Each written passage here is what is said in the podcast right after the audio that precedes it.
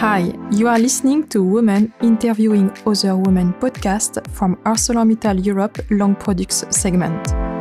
I am Valérie Benfares, Head of Diversity and Inclusion, Wellbeing and Organizational Development for the segment. This month, I'm pleased to welcome Binta Boy, Director of Institutional Relations at ArcelorMittal Europe Flat Products segment. Binta develops and executes the public affairs strategy of the ArcelorMittal Group for the regions PACA and Occitanie. Hello Binta, and thanks for joining us today. Hi Valerie, thank you so much for hosting me for this podcast. I'm uh, really uh, happy and honored to be part of it. Thank you, Binta. So, Binta, for those who are not familiar with institutional relations responsibilities, could you explain what is it and why it is important in our organization? So it's a big name which uh, recovers a lot of uh, activities actually, mainly with some officials and uh, administrations, but also with uh, other stakeholders which can be key partners and other stakeholders such as association and mayors and all inhabitants which are surrounding our sites. So basically, the role and the missions of this position are to help the business grow, making sure that all the key partners and key stakeholders understands the strategy that we have, understand our activity, but also at the same time makes it important for the organization to take into account the expectation of all of our key stakeholders and address them. So this role actually is a go-between both the organization internally to feed it with the expectations and externally to feed them also with the key elements of the strategy and making sure that we bring together the relevant and key partnerships which are necessary and important also for the business to grow. Thank you for the explanation, Binta. And how do you identify and engage with these key stakeholders? So when we are looking at stakeholders, we are looking at understanding the environment where we operate. I'm talking about businesses, companies, administration, etc. First of all, who are our key uh, partners and actors also, which can help promote and develop our activity and which can also be impacted by our own activities.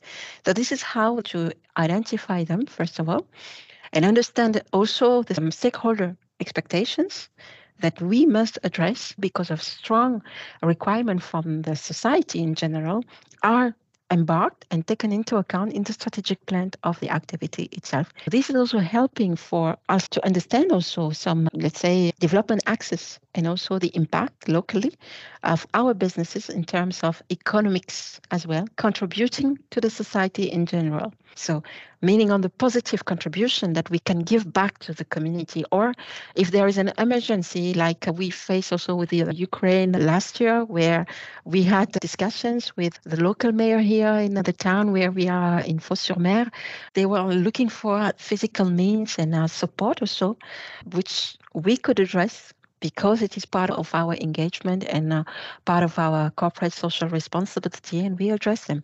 It's the same also for Saint-Chély, which is in Occitanie, where uh, constantly we engage with them. We discuss and explore new ways of doing the business, or maybe how they can help us also to grow and develop uh, in some sp- specific stakes that we have, or if there is some specific needs to address for the community, such as, for instance, uh, we are providing in uh, Saint-Chély uh, heating for the whole village, uh, which is supporting them uh, in the depths of winter as well.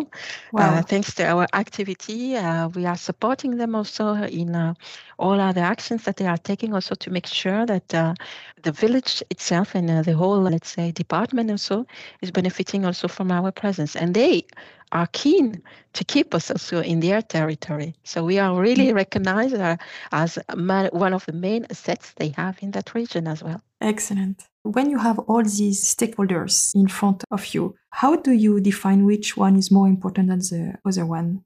That is a tough question, Valerie, because actually all of them in each of its specific way is important.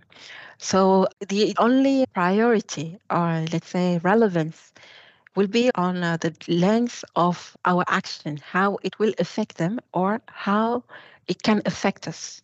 This is something that will help us to understand very quickly the energy and the support means that we have to put into account in order to address it fully. The only way to judge whether it is effective or not is to measure the satisfaction or interact with them, or sometimes it's also achieving some breakthrough in terms of agreements. We also run annually a survey, which is help assessing the expectation of stakeholders against the expectation and the priorities of ArcelorMittal. So we gather a whole ecosystem around us. It is important to understand what are we bringing to the table and what they can bring also to help us thrive into our business and achieve and execute our strategy. Thank you very much, Binta. Tell us more about the current or emerging trends that affect institutional relations in your regions. So today there is a more stringent requirement from uh, stakeholders about transparency, and it is key. Transparency is something that will help also build up trust. Trust is, let's say, the most expensive and rare currency that any human being can have in any type of activity. And when we are talking about institutional relation, it is something that we have to work upon all the time because our activity is scrutinized and we have to perform it with a lot of ethics because this is how we build trust, setting up the basis and the foundation with our values, walking the talk, which will help to push through the transparency we are seeking for.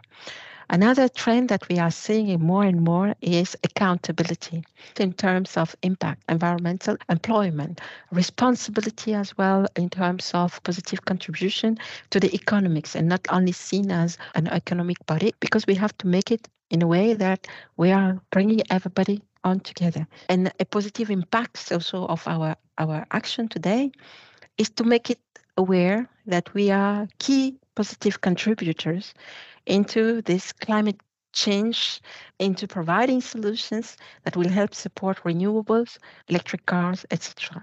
This is also something that is coming a lot in the discussions that we have in terms of recruit, recruitment, attracting talents, discussions that we have with uh, employees, because everybody is seeking for also to, to find purpose on the way they are doing their job. And it's important also as institutional relation to convey it because we are somehow um, the face of the company. We have to to keep in mind all the time. It's not about me. It's not about my predecessor and my successor one day. It's about ArcelorMittal pushing higher and bringing higher and higher ArcelorMittal and making sure that we are continuing to build upon ArcelorMittal trust Excellent. Thanks a lot, Binta. Welcome to the second session of this podcast, where you will discover more about Binta experiences and values and what motivated her to join ArcelorMittal one year ago to continue her fantastic career journey. Binta, you have done an executive master's in marketing and strategy, and you have worked during more than 10 years in another industrial group, mainly as a product manager. What were some of the steps you took to get to the institutional relations field? After uh, several years in product management, where I had also the honor to lead a team which was developing a sustainable product in terms of uh, grinding, cutting, and grinding tools, which is completely at the opposite of what the market was requesting, I was highly interested in those uh, topics linked to ESG. And uh, in that role, I had the opportunity to join the corporate level of the company I was working for, and I was in charge of institutional relation, but mainly for external relation of the corporate social responsibility, which were at stake at that time. We are talking about uh, 2015, 2014. We were ahead of uh, COP21, which is uh, highly, highly important in terms of milestone, in terms of corporate social responsibility. And I had in charge all the external relationship with both stakeholders association, but also mainly ESG investors, so extra financial investors, which were interested into our performance, our achievements in terms of environment, environmental footprint, product development as well, uh, linked to my previous position.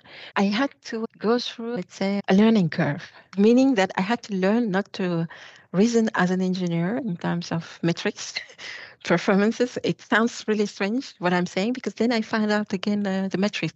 But at least to think differently, first of all, in order to gather all the relevant, sustainable stakes for the customers. So for that, you have to forget some of the, let's say, set in stone mantra that you have as an engineer. And then you have also to understand the dynamics of stakeholder relation. Huh? And there, there is one thing to understand the voice of customer in terms of an economic transaction, talking about product. But another thing is re- marketing relation and uh, relational, uh, let's say, interaction with your stakeholders. So there, mm-hmm. the executive master was key in terms of structuring the way to forge the strategy. So the corporate social responsibility led me to institutional director where I am because I cover all of those matters, including the economic aspect as well. During this time in your previous company, you were able to leverage 100,000 euros for an association. Can you tell us more about this achievement?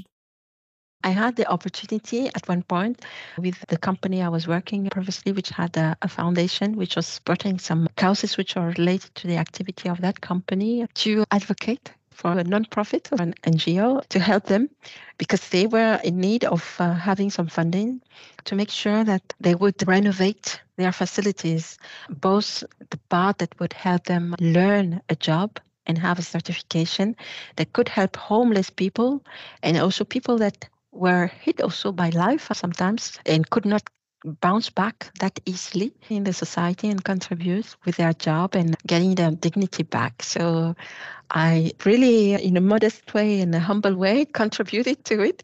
The settings of project were quite clear. So we had to go through that path and uh, I helped them to build up their case, advocate for it, and also making sure that we were gathering the correct and sponsorships in the organization, but also outside of the organization, a strong support. And I managed also to involve the former colleagues, which are really great friends, uh, into this adventure in order to support them. So yes, it was uh, a challenge because uh, it was something that, uh, frankly speaking, I never did, but I wanted to help. Congratulations, Binta. In our previous discussion, you were often saying that you act as a messenger. Could you define what it means and how it relates with your personal value and the value of ArcelorMittal.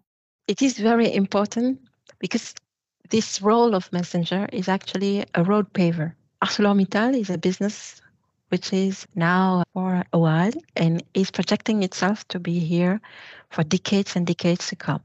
So we should never forget that we are a business, the industry, which is for the medium and long term and we don't have the same time frame as other businesses. So when we take a decision it's going to impact us here and now but later on down the road in the future generations to come. Is both a privilege and a challenge as well that we need to assess. So personally this resonates a lot because we have to see ourselves as actors that we are here working for the now and then impacting the future same as ArcelorMittal.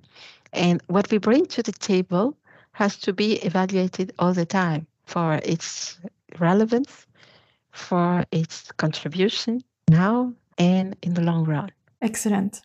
Last question, Binta. What are some of the advice that you would give to someone who is interested in pursuing a similar career path as yours? Think about how best you can support and make sure that you align. And alignment is key both with the company you are working and with your personal values.